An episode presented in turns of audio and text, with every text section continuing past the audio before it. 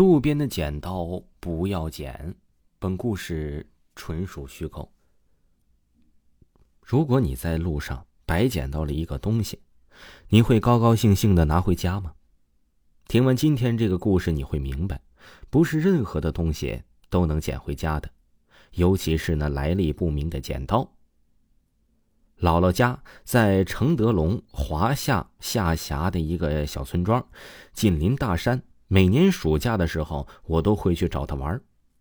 记得那个时候，我上小学的五年级。那个暑假呢，我又去了姥姥家，跟往年一样，我、阿凯、阿杰、阿玲，我们四个又去山上摘野果、捡蘑菇去了。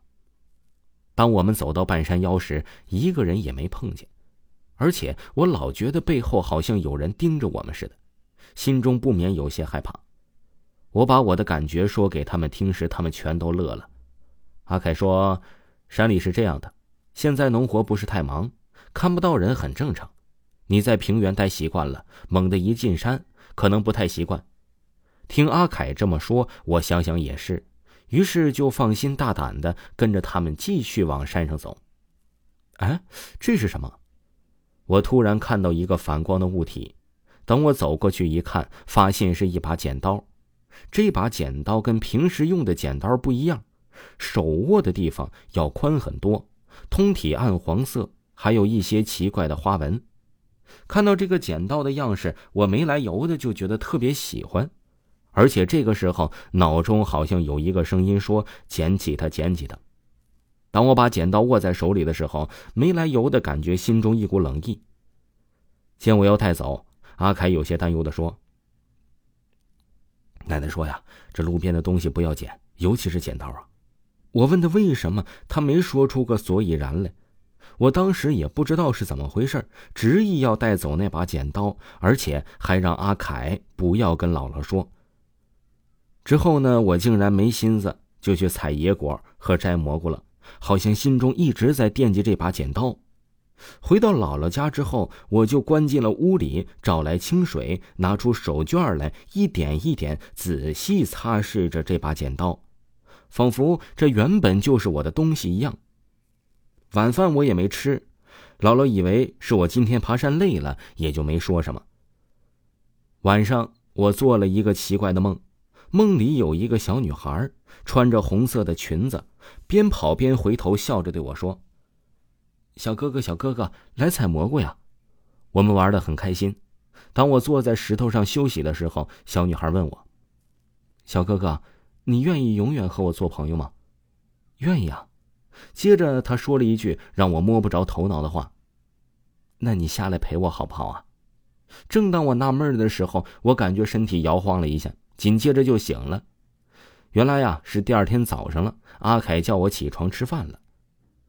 当我穿好衣服，准备出去吃饭的时候，发现阿凯一直在盯着我的脸看。我问他怎么了，他支支吾吾的不说。直到后来，他才告诉我，觉得我当时脸上黑沉沉的，好像有一团淡淡的黑气笼罩着似的。吃过早饭之后啊，我就觉得身体很累了，也没力气跟阿凯他们出去玩了，就又进屋玩起了那把剪刀。不知不觉之中，握着剪刀睡着了，那个梦又开始了。我们依然在开心的玩耍。后来，小女孩又开始问我，愿不愿意下去陪她。我就挺纳闷的。我现在就在陪着她呀，下去下哪里去？是山下吗？正当我思考的时候，小女孩突然生气的说：“怎么？难道你不愿意吗？”紧接着，她美丽的脸庞开始发生了变化。整张脸乌青乌青的，眼睛和嘴角还流出了混着血的泥沙来，我吓得大叫起来，瞬间就被吓醒了。当我醒来后，看到姥姥正在推门进来，原来阿凯始终放心不下，把我捡剪刀的经过一五一十的都跟姥姥说了。姥姥进门之后看到我的样子，脸上的表情特别凝重，她把剪刀收了起来，叮嘱我不要再碰它。随即让阿凯看着我，之后就急急忙忙的出门了。约莫半个小时的时间吧，姥姥回来了，还带了一个大娘。那个大娘呢，长得很普通，但是她的眼睛好像是有魔力一般，我跟她一对视，瞬间就觉得身体的劳累感消失了。大娘看了看我说：“他被盯上了。”之后呢，大娘把那剪刀放在了供奉观音的案桌上，点了三根香，拿出一张符烧了，把符啊剩下的灰混在了一碗清水里，让我喝了下去。之后呢，我就迷迷糊糊的睡着了。迷糊中，好像听见大娘在说：“这把剪刀放在案桌上，不要动。七七四十九天之后，我会过来把它拿走。”第二天，我的精神好了很多，昨晚也没有再做那个梦。为了防止我再接触那把剪刀，姥姥还专门把供奉观音的那间屋里上了锁。四十九天之后，大娘过来把剪刀带走了。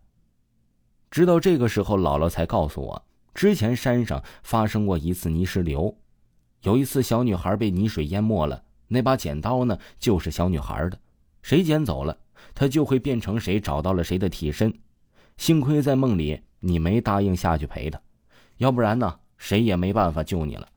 我听得脊背发麻。后来我再也不敢随便乱捡东西了，尤其是剪刀。听众朋友，本集播讲完毕，感谢您的收听。